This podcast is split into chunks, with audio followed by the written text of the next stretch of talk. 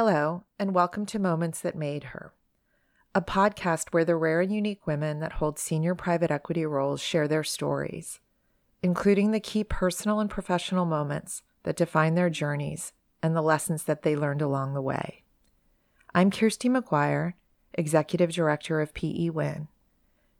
For those of you joining us for the first time, Moments That Made Her is a production of the Private Equity Women Investor Network also known as PE Win.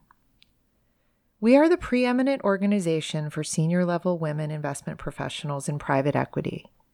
PE Win provides its members with opportunities to network, share ideas, make deep connections with peers, and empower each other to succeed. Our mission is to increase the profile of women in private equity, and our members represent institutions with over $3 trillion in assets under management. To learn more, please visit pewin.org. The host of Moments That Made Her is Kelly Williams. Many of you know Kelly as the founding chair of PE Win, as well as the founder of the legendary private market solution business known as the Customized Fund Investment Group, which she and her team grew to manage $30 billion of assets until she let it sail in 2014. She is now the CEO of the Williams Legacy Foundation and serves on the board of the Greenbrier Companies and Grasshopper Bank, and chairs the board of the Smithsonian American Art Museum. Thank you for joining us for today's episode.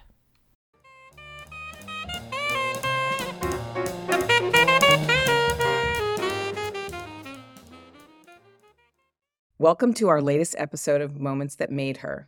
I'm your host and the founding chair of PE Win, Kelly Williams, I am delighted today that my guest is Sarah Woolner, who's a partner at Promus Holdings in Chicago.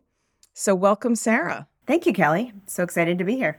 Well, I'm very excited to have you here. We have lots to talk about. I should mention Sarah is part of our um, our Chicago chapter, which is just an extraordinary group of PE Win members. They are so creative. They are always come coming up with amazing ideas. Sarah's been a major part of that. So I that's one of the reasons I'm so excited to have her here.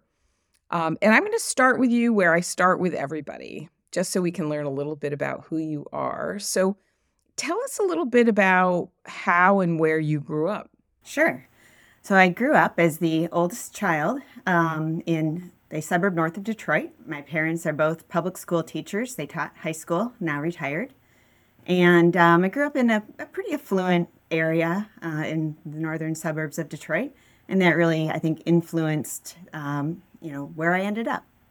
And so, where where in Detroit was that? What's the neighborhood? Sure, I grew up in West Bloomfield. West Bloomfield. Okay, um, I know that area. Well, you you yeah. probably know. Um, the state of Michigan retirement system was my very first client, and the state of Michigan is much beloved by me. And I spent tons of time there, including in Bloomfield Hills. One of my um, amazing partners there in the state of Michigan. Um, his offices were there, so I know it well. Um, and so, so you're the oldest of how many? Oldest of two. I have a younger brother, 18 months younger than I ah, am. I have a younger sister who's 11 months younger. We are the proverbial Irish twins. Um, and so, what was your first job? You know, I don't remember not working. As soon as I had a chance to get a job, I did. I babysat uh, extensively. My parents had a bee business on the side, so I was always rolling candles and selling honey. My first real W 2 paycheck job was as a hostess at a family restaurant when I was 15. Oh, wow. Okay. So that's, uh, yeah, that's very, um, that's a very eclectic background. I'm I'm fascinated by the bee business. um, that so uh, my husband we, we most people know we have a place in Nantucket, and um, our neighbors have uh, have started raising bees, and so my husband is part of this little collective of neighbors who tend to the bees. He has this whole beekeeper outfit, and uh, very cool, fascinating. It is. Yep. I uh, I've worn the beekeeper outfit a few times. My my dad would keep usually the hives were in uh, nearby areas, but he would often have one in the backyard. So it's not unusual to see someone walking around where I grew up with the bee suit. Ah, very cool. We may need to see a picture of that someday. Um, so let me ask you this: if you know, um, given where you grew up and and the, that kind of eclectic group of of first jobs, is there a moment that you can point to in your life that you feel like really changed you? Sure, I can go back to um, in high school. I went to an all girls private high school, and I think maybe I was probably a junior in high school, and there was a, you know, maybe today we'd call him a motivational speaker, came in to talk to us about what we wanted to do next in life. And it was the worst advice I ever had that so many people get. And he said, you know, if you major in something you feel passionately about, you'll never work a day in your life. And I was like, oh, that sounds really good. I don't really want to work a day in my life. So at that point, I mean, I was an all A student. I was good at math, at reading, French. Um, but what really stood out to me was that I was better than most and better than you know many people at art, um, mostly the fine arts, drawing, and painting. And I thought, okay, you know, I'm really not passionate about math, even though I'm good at it. And reading is always a nice hobby. Um, I could speak French on vacations, but I'm going to major in art. And so that then set me off really on a path that um, I said it was the worst advice I ever got. So I think you can understand, you know, that it was something I can't say I later regretted it because if I regretted it, I wouldn't be here. And I'm quite happy with the way things worked out. But it's certainly something that I took to heart in a way that, that maybe I shouldn't have. Because now I, I am quite passionate about math and many other subjects. But it took me down the road of deciding to go to art school uh, at the University of Michigan.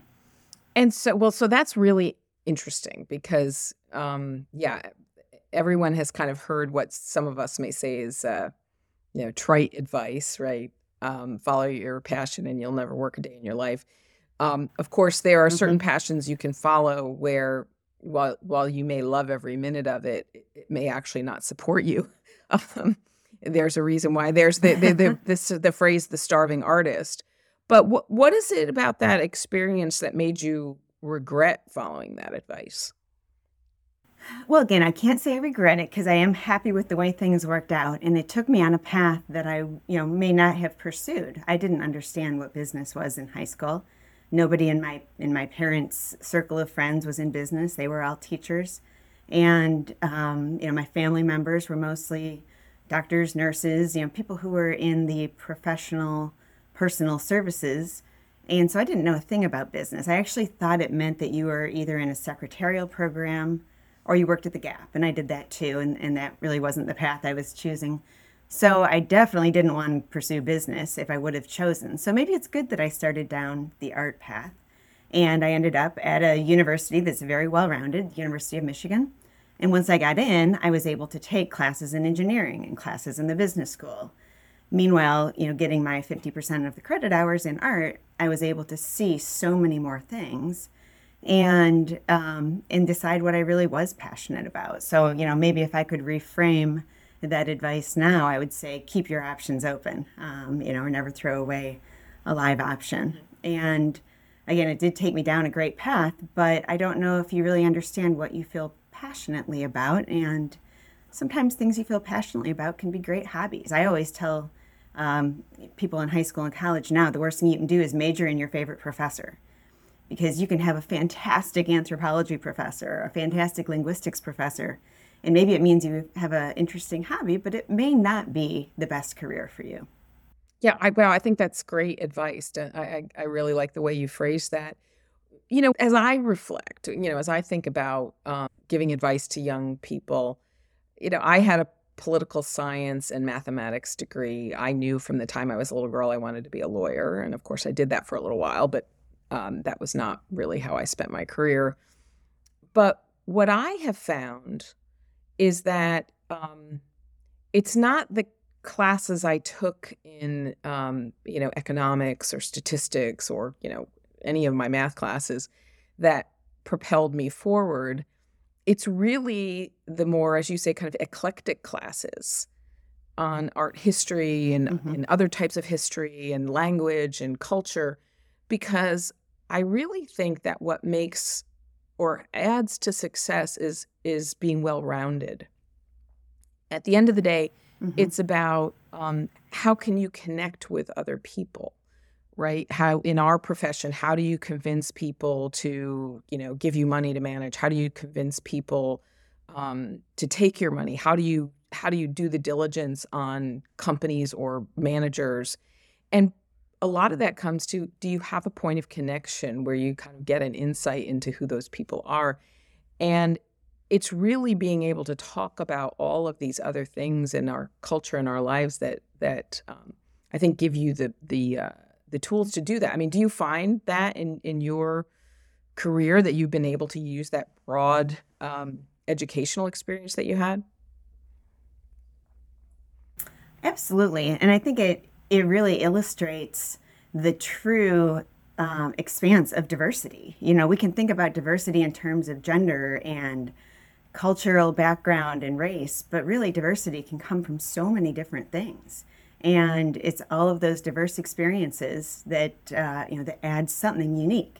And you know, many people have have told me, "Oh, you have such a creative way of solving problems," or you know, you look at things a little bit differently. Um, yeah, I do think having an art degree and so many different uh, you know deviations along the normal path uh, has led me to where I am today. So again, you know, very happy with how things turned out. It wasn't the typical path to private equity, that's for sure. Oh, well, I love that. Um, and of course, I, I sort of came to art at the opposite end of my career. Um, and so for me, it was, you know, once having, uh, having had some measure of success and being able to invest in art and um, become actively involved in the arts eh, from a nonprofit standpoint, serving on boards, you know, I, I often say I, I use my powers for good now. So all of the, all of my my business acumen I try to apply to uh, to helping museums and arts organizations um, operate a little bit more effectively. But um, I love I love that we share that, and maybe we'll talk a little bit about more about that later. Um, now I want to ask, given this very interesting um, start for you, how did you end up in private equity? Sure. Um, so when I got out of undergrad, I started working at General Motors and I was it was actually a very interesting role. I was in a hybrid position between design staff, which is the styling group, and engineers. I was hired as an engineer, paid as an engineer, so that was great. Um, but I also could speak the language of the group at design staff to try to you know bring these new concepts to development. And that worked great for about two months. And it was the 1991 uh, downturn. All of the new programs got canceled. And I found myself as just kind of a boring old seat engineer trying to make the uh, Pontiac Grand Am seat adjuster work a little bit better. and I was like, okay, you know, let's pause here. You know, I started on the art school path. I took a lot of classes in engineering, some classes in business let's just call it a do over. And so I went back to business school pretty quickly. Um, I started two years later, again at University of Michigan. Um, nobody ever told me there were great colleges outside of the state. I love the state of Michigan. Um, and so then when I got out of, or I was about to get out of business school, I was like, all right, I think I got this straight. I really like business. I love finance. I've got an interesting background as an operator.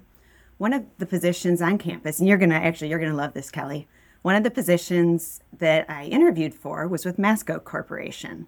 And Masco is a conglomerate of building products companies. So they have so many, you know, kitchen cabinets, Baldwin Brass. They had um, paint companies, wallpaper companies, and everything for the interior design space. They also, um, as you probably know, the Manoogian family was uh, one of the larger shareholders of Masco, have one of the largest collections of art. Um, American painters in particular. So I, you know, I knew a little bit about this, and I, and the position was uh, manager of mergers and acquisitions, and I was like, hmm, that sounds pretty interesting. And I read about, you know, the short one paragraph they provided, and I was like, oh yeah, I can do this. And I walked into Masco, and I mean, it's just, it is a gallery quality, a museum gallery quality uh, facility, and they have a large portion of their paintings on every wall. And then I walked through the showroom and it was just everything beautiful in home design. And I was like, oh my gosh, I want this job so bad. And I didn't even get a call back. um, you know, it was, uh, it was, yes, again, you know, all things have worked out for a reason, but I thought, wow, this is perfect. I really, really, really want a career in mergers and acquisitions. And, you know, I didn't know the least thing in the world about mergers or acquisitions. Um, you know, I was a bright person, but there were a lot of bright people interviewing for the job. So I left feeling like, oh, you know, there's kind of an itch that that I needed to keep scratching, and I went into consulting for a few years, um, and then after a couple years of consulting, my original division at General Motors said, "Hey, we just got spun out. We're bought by a private equity firm. You know, we are going to go do great things. We can shake a lot of the baggage that we know you didn't like about being in a big, stodgy old company." and we've got this private equity backing. And i was like okay this you know this sounds cool. I said what title do you want? Like i want to be the manager of mergers and acquisitions. And they said okay you got it. So i was so fortunate that i had uh, you know mentors along the way who taught me finally how to do that job that i'd you know always wanted um, you know for the right reasons or otherwise and it was great because it did rely on my experience as an operator my experience you know understanding the product understanding the people on the plant floor, um, but then also using uh, a finance degree. And I really liked, you know, being owned by a private equity firm. I was like, you know, I really like this M and A thing, but I still don't really want to work for an auto supplier. Um, you know, that's the job I want. And um, we were owned by JLL, and so that's how I got in, got interested in private equity. And um, for about three years, three or four years, I was doing corporate development, corporate M&A for a few auto suppliers, and eventually landed a position at Wind Point Partners, uh, originally as a vice president and uh, left as a principal.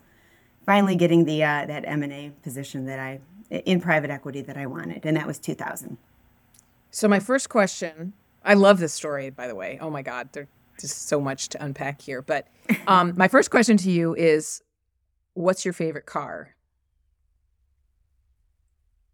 Ooh, good question. Um, well, if I could just say my favorite car, and it doesn't have to be my only car, I really like the kind of the late 50s, early 60s era, whether it's a Thunderbird or an old Corvette. Um, I really do like the uh, the vintage cars. Um, maybe even something you know British that would be that would be great too. And then um, you know right now, if you live in the Chicago suburbs, there's not a whole lot of a need for a car. So I don't get to indulge that uh, that question very often. Well, um, I'm I'm a car girl. I think I've talked about that before on the podcast. It's, oh, I didn't. Yeah, know. it's something Suzanne Yoon and I talk about because she likes cars too. So uh, for my 40th birthday, right. I bought myself um, a Mercedes 280 SL, the the Pagoda, which is the cute little coupe, uh, the convertible coupe, and then for my uh, 50, 50th, I bought myself a um, a Mercedes Gullwing, uh, which um, is no longer in production, and so that was a very cool car. And then over during COVID, I bought myself a Mercedes 280 SE, which is more of the sedan, the the convertible sedan. So you can tell I love Mercedes. I'm a big Mercedes fan. Um, but yeah, no, I love vintage cars. I'm I'm passionate about vintage cars, and uh, luckily down here in Florida, we can drive our convertibles a lot. But I, I love to talk to other women who like cars because it's not something that, you know, is normally associated with women. But why would we not like cars? Why would mm-hmm. we not like fast cars? I love to drive fast. So um, I I love Absolutely. I love that you have that a background in designing cars. I think that's so cool. Mm-hmm. And then um, it was a lot yeah, fun. I agree with you. I I mean, my goodness, if I could have had a job that involved uh, art and interior design, um, two of my big passions. I'm you know I serve on the board of the New York School of Interior Design, and I just designed my my house. So um, I get why you would have wanted that job. And I think there's lots of Baldwin Brass and other of their oh. products oh. here in my house. As I think about it, I'm like, I'm pretty sure my doorknobs came from there. Um, but but I love this uh, story because you, at the essence, you figured out what about your experiences you were enjoying, and you parlayed that into mm-hmm. uh, into the career, and um, and JLL, very interesting company. I mean, a private equity firm. You know, they, have kind of had an interesting past. Paul Levy's actually uh, down here in Palm Beach. I, I, see him periodically. He's a big art collector. I don't know if if he was when you guys were were owned, but um, he has a really impressive art collection. So something to talk about with him someday. Um, well, so it's not always the case, even though people end up in private equity, that they end up, you know, making it up to the the senior ranks, right? As you said, you left Wind Point as a principal, you're a partner at your current firm. Mm-hmm. What do you think it is about who you are or the experience that you've had that is has led you into the senior ranks of the industry? You know, for a while, it's it's a work ethic. It's having good instincts. It's being able to connect with people, motivate people to, you know, achieve the the goals and the and the plan that you set out when you acquire a company. Um, but eventually, it really becomes, you know, and I think that's really gets you well through the principal rank. At the partner rank, you know, you can take it in maybe two in two directions, and when they come together, that's when it's you know, really fantastic. One is is motivating and organizing a group of people to lock arms with you and accomplish the same goals. Where I'd say, as a principal, you know, you, you kind of need to have sharp elbows so that you can get to the, you know, to the top of the ranks. Um, I always struggled with that part. And, um, you know, but then once you're at the partner level, it's more about about opening your arms and saying come join me you know here's my goal here's my dream here's my vision and I was so lucky other people did that to me and brought me along. And now I try to, you know, grab the flag and, and keep moving with it. But then there's also the, you know, okay, now we still need to do something to create value. Where exactly do we want to um, invest? Do we want to do, you know, lower middle market, upper middle market? Do we want to do growth equity or traditional buyouts? And that's been really exciting for the last, um, you know, I guess 8, 10, 12 years at Promus is trying to decide where do we really want to be because it's a very flexible mandate when our limited partners, our investor group, are um, you know, primarily uh, ultra high net worth families, family offices, people who have many options. And so, you know, having that vision and doing the uh, asset allocation is very interesting. So, Sarah, you said a really interesting thing in your um, your response about you know, one of the challenges is at what point do you get people to lock arms with you? And I think that's one of the most important things that that women need to learn in their career. I mean, I I very much am of the view that women are born with innate leadership skills, but the thing that we have to learn to cultivate is the followership skills, getting people to follow us. And so, can you talk a little bit about, you know, what you do in, in your career and your practice to not only just get your partners to follow you, but also the the, the people you know uh, who are more junior than you are to uh, to follow your vision. Sure, and that's been a real uh, learning experience for the last ten years. When I first got started in private equity, um, you know, I kind of came out of what was traditional business school mantra of teamwork, teamwork, teamwork, and everything's better as a team. And so I was going to be the best team player in that private equity firm. And you know, any any kind of odd job or distasteful project, I'm like, oh yeah, I'll do that. They'll appreciate me as a team player. And that was really stupid. Um, I ended up you know working on everyone else's turnaround deals you know i didn't close those deals and now here they were uh, you know struggling with uh, covenant defaults and struggling with leadership changes and i'm like oh yeah i'll help out guys throw me in coach and uh, you know realized i didn't have enough time for my own uh, deals so i figured that out along the way and that you know at some point you really do need to be the person that pounds the table and advocates for a deal and says you know what I'll work on these other things and you know I'm to I'm to take care of what we have. But I also really want to say, you know, darn it, this is my deal. This is the deal I want to do. It's a great investment. And you have to first convince yourself and then convince others. And that's what people want to hear. Um, you know, I love to hear a level of conviction from my partners and my colleagues right now. And I think it's a hard thing for women to do because we want, some of us, uh, you know, I always wanted to be the understudy or the person who made good things better. And it was uh, it was difficult for me to, to go to that level of saying, all right, you know, here is a good thing, let's do it. And actually, you know, people fall in line it very easily. I used to, you know, I used to feel bad asking someone to help or work on my team. And then somebody once said, like, Sarah, we, we want to do this. Why don't we, you know, why aren't you letting us have the chances that you had to prove yourself? Um, And it's like, oh, okay.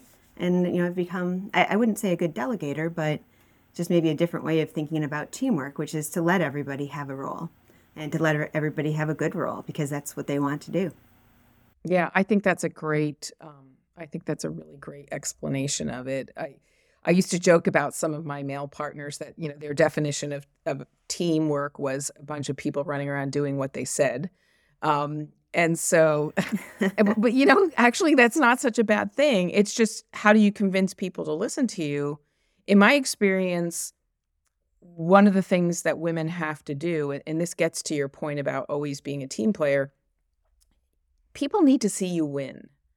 And sometimes we as women are so busy trying to include everyone in our successes that we sublimate the fact that we were the leader of that success. Like it was our idea, it was our plan, we executed on it. You know, we trouble did all the troubleshooting, we solved the problems. Um, mm-hmm. And so the way one of the ways to really get people to buy into um, your leadership is to let them see you win and don't be ashamed of taking credit for the win. That is so well put, uh, Kelly, and something that I absolutely need to learn more of. Um, you know, I do, I have winner's remorse more often than I care to admit. Okay, well, so something we're all going to work on um, for sure. Absolutely. Thank you. So yeah. let me ask you this. I mean, given that you were in the automotive industry and then the private equity industry, have there been periods of time when you've been particularly aware of the fact that you're a woman? Um, and and kind of how did that manifest? How did you how did you deal with that? Sure. I mean, I'm frequently aware of it. Nothing makes me more irritated. Of all of the opportunities to be irritated is when someone swears and then says, "Excuse me, Sarah," or "Pardon my French." I'm like, "Well, that's not French, and you don't need to apologize." Like, you shouldn't have said it if you didn't want to say it. But um, I guess maybe the the better way to answer the question is that I don't usually see myself as standing out or as being unique because I see the world from my perspective, which is a room full of guys. And, you know, that's cool. I like working with guys. I've been doing it for 30 years now. And, um, and you know, and it's, and it's worked out great. They see me as different because when they walk in a room, they see one woman at the table. And um, I just see a room full of people. And it's kind of like, like the ugly duckling story. The poor swan didn't even realize that she was different. She just thought she was a duck. Yeah. So I, I don't, I'm not as aware of it, I think, as other people are. Right.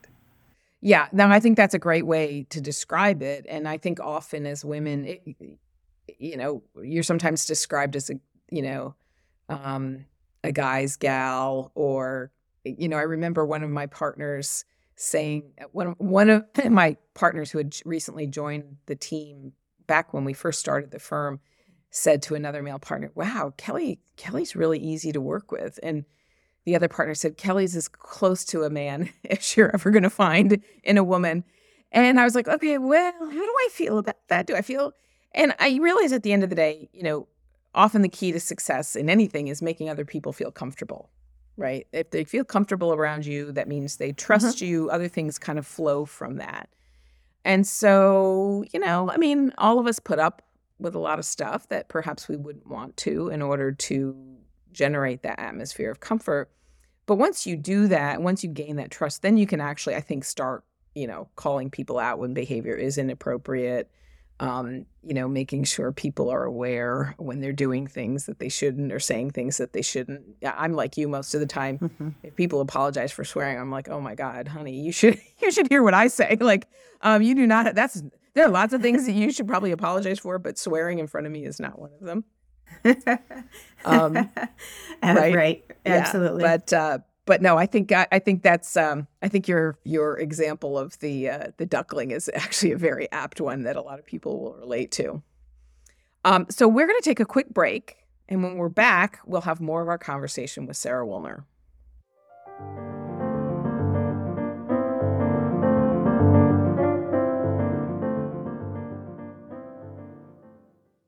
We would like to take a brief break to thank PE Win's founding sponsors, Kayne Anderson Real Estate and KPMG, as well as our platinum sponsor, TPG. If you're interested in sponsorship opportunities, please contact us at info at pewin.org. Now back to today's guest.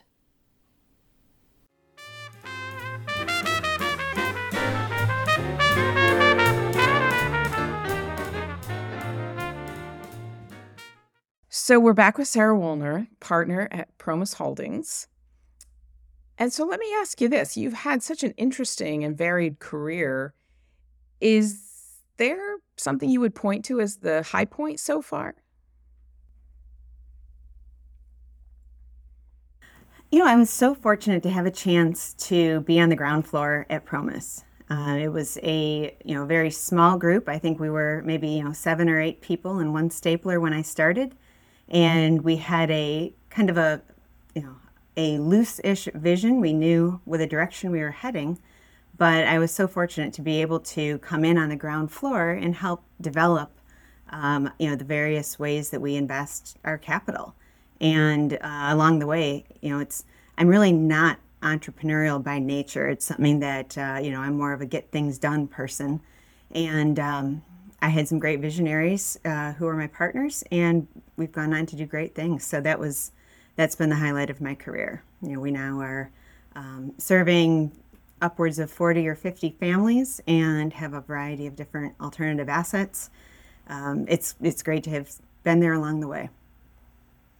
Yeah, it's it's uh, it's an exciting thing when you know your vision starts to to pan out and you've you realize you've identified a need in the market and and you're you're successful in meeting it. And so I, I would say 40 or 50 families is a great hallmark of the success of the concept.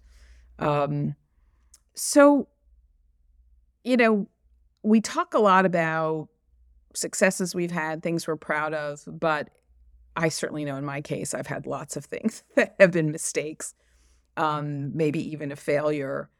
Are there any of those things, you know, people sometimes cloak it in teachable moments, but things where places where or situations where they didn't go quite the way you had hoped and you learned something important from it?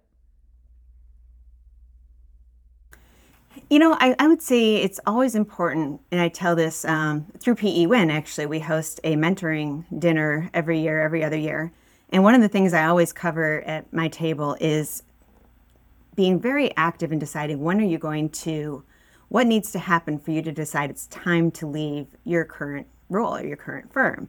And, you know, you shouldn't maybe go into it thinking I'm not always going to be here, but along the way, if you just keep a, you know, keep a list of at what point is uh, am I a better fit somewhere else, or at what point is this no longer working for me? And I think that's one of the things I've learned along the way is that, you know, it's kind of like the old adage about, you know, as soon as you've decided it's time to terminate an employee, you know, you realize that you're six months late. Um, I think that when you're deciding whether it's time to move on, you should be proactive in that and just, and know in advance so that when you get there, you recognize the, the signs. Yeah, I agree. I mean, I always tell people that you kind of have to open yourself up psychologically to the opportunity because that's when things will start to come your way. Otherwise, when you're shut down to it, you don't even see it when it presents itself. And so you're mm-hmm. right. If you if you start to get an inkling that hmm, you know this is not working for me anymore that's that's when you really need to open up your kind of feelers into the uh, into the universe to see what else is, is out there for you exactly and maybe it's not even that things aren't working it's just that something else could be working somewhere else better. And you know having the keeping those options open um, which is something i touched on i guess earlier um, is is so much healthier because you know there is a world of possibilities for our career and you don't need to start and end at the same place. I agree.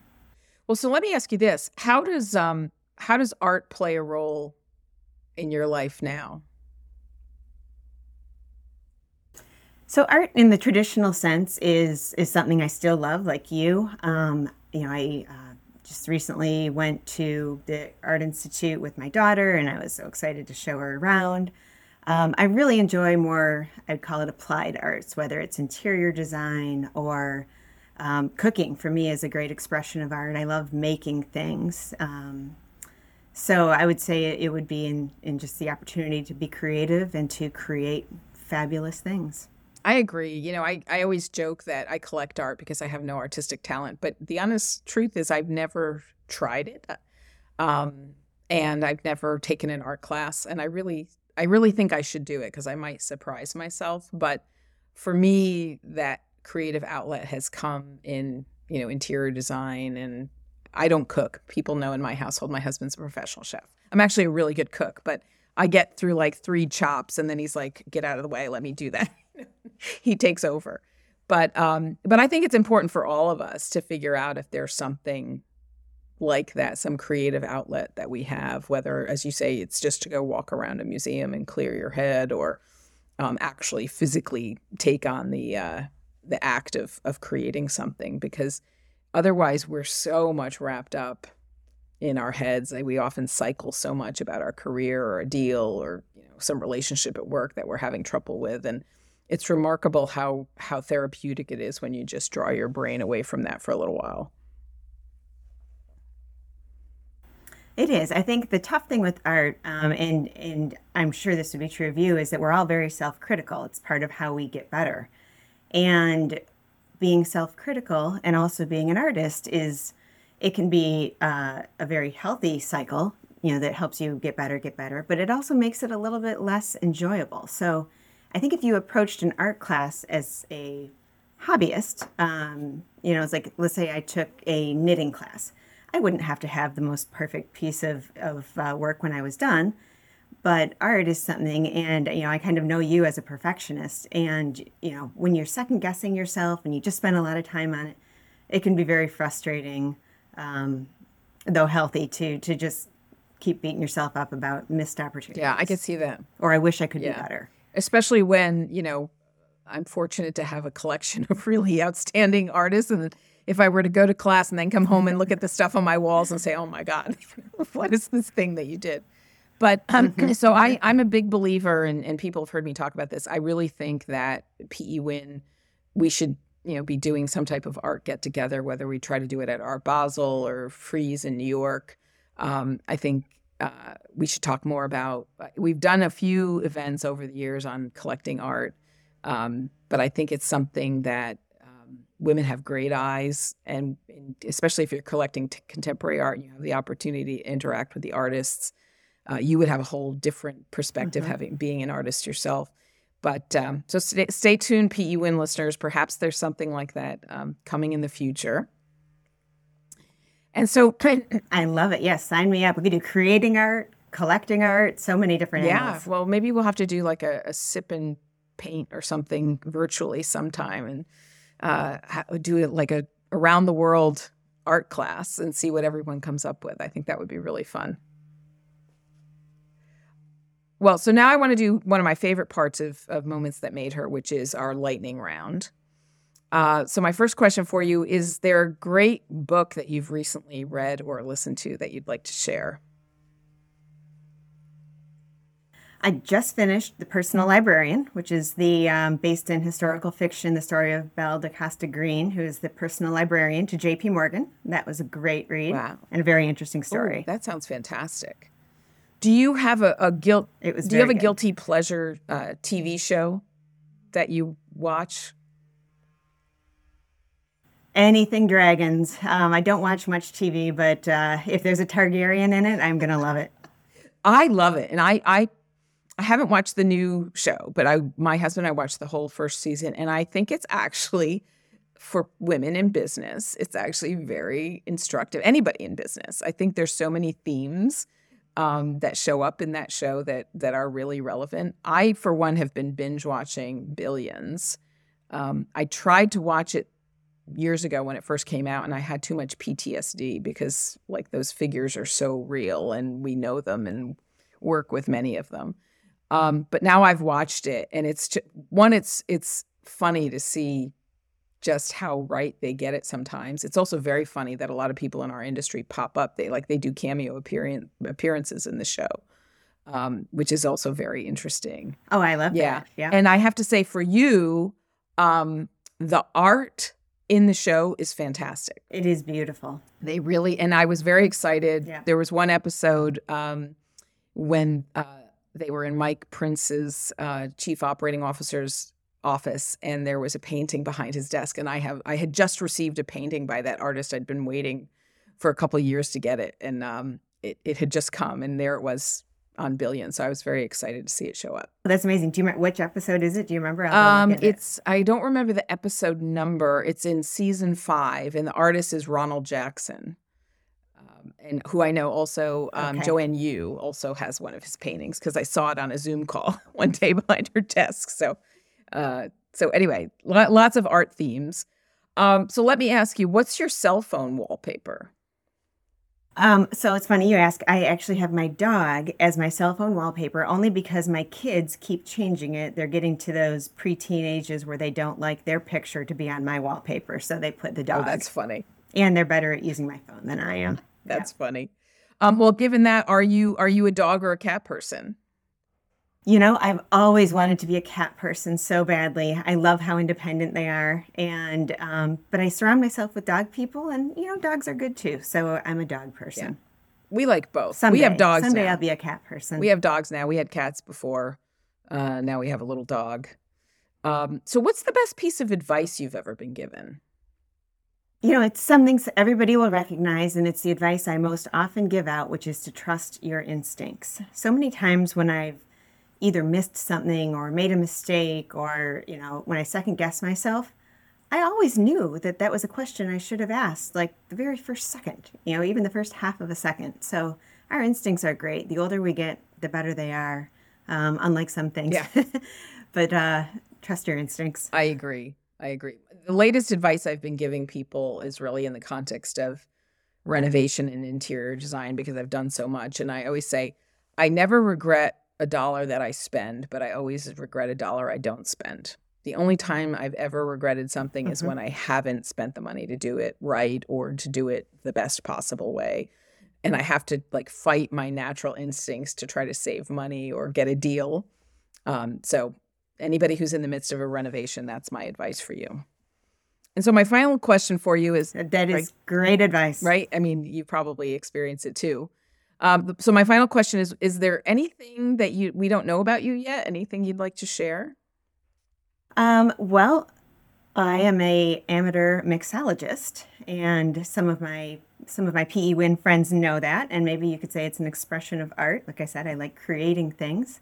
Um, but I really enjoy mixing up interesting and unique cocktails. Wow. Well, that's so interesting. I just received a box of uh, mixers and bitters and things like that from a company called Hella. Uh, I don't know if you've ever heard of them, but they're based in Brooklyn. It's an African American owned company, and they do all kinds of sodas and bitters and margarita mixes. So I pass that along to you and and others, uh, other listeners. I'm looking forward to trying them, but um, I did not know that about you. I think that's a very cool thing, a very cool skill to have. Yeah, people seem to uh, people seem to enjoy it, and I like I make everything from scratch. Um, again, I think it's just a creative outlet for me. Yeah. Well, that's fun, and Lord knows we probably all need a, one of those cocktails at the end of the day. They they uh, they hit the yeah. spot. Well, I want to thank you again, Sarah, for being our guest on Moments That Made Her. This has been such a fun conversation, as I knew it would be. Um, and I look forward to the next time we're together. Well, thank you, Kelly. I've really enjoyed uh, diving more into the many things we have in common and getting to know you better as well.